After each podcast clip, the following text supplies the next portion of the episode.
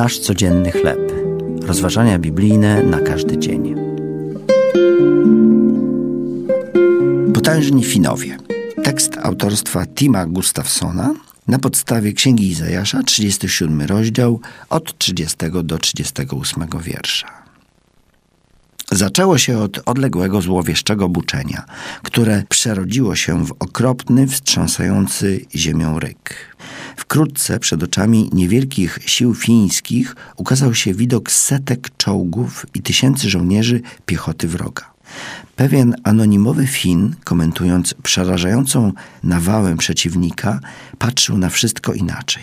Odważnie i głośno zapytał: Gdzie znajdziemy miejsce, żeby ich wszystkich pochować? Około 2600 lat wcześniej, zanim Finlandia wykazała się tak wielkim hartem ducha przed bitwą II wojny światowej, zaniepokojeni mieszkańcy Judei zareagowali zupełnie inaczej na przytłaczającą ich sytuację. Armia asyryjska uwięziła mieszkańców Jerozolimy w murach miasta, w których czekała ich beznadziejna perspektywa głodu spowodowanego oblężeniem. Hiskiasz niemal popadł w panikę. Potem jednak modlił się: Panie zastępów, Boże Izraela, który siedzisz na cherubach, Ty jedynie jesteś Bogiem wszystkich królestw ziemi. Pan odpowiedział królowi asyryjskiemu, Sancherybowi, mocnymi słowami przez usta proroka Izajasza. Komu urągałeś i bluźniłeś?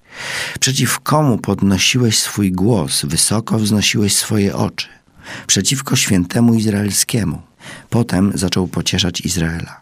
Osłonię to miasto i ocalę je przez wzgląd na Ciebie i przez wzgląd na Dawida, mojego sługę.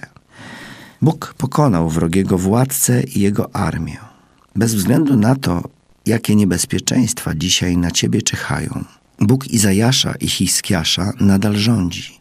Pragnie usłyszeć głos każdego z nas i okazać swoją moc. To były rozważania biblijne na każdy dzień. Nasz codzienny chleb.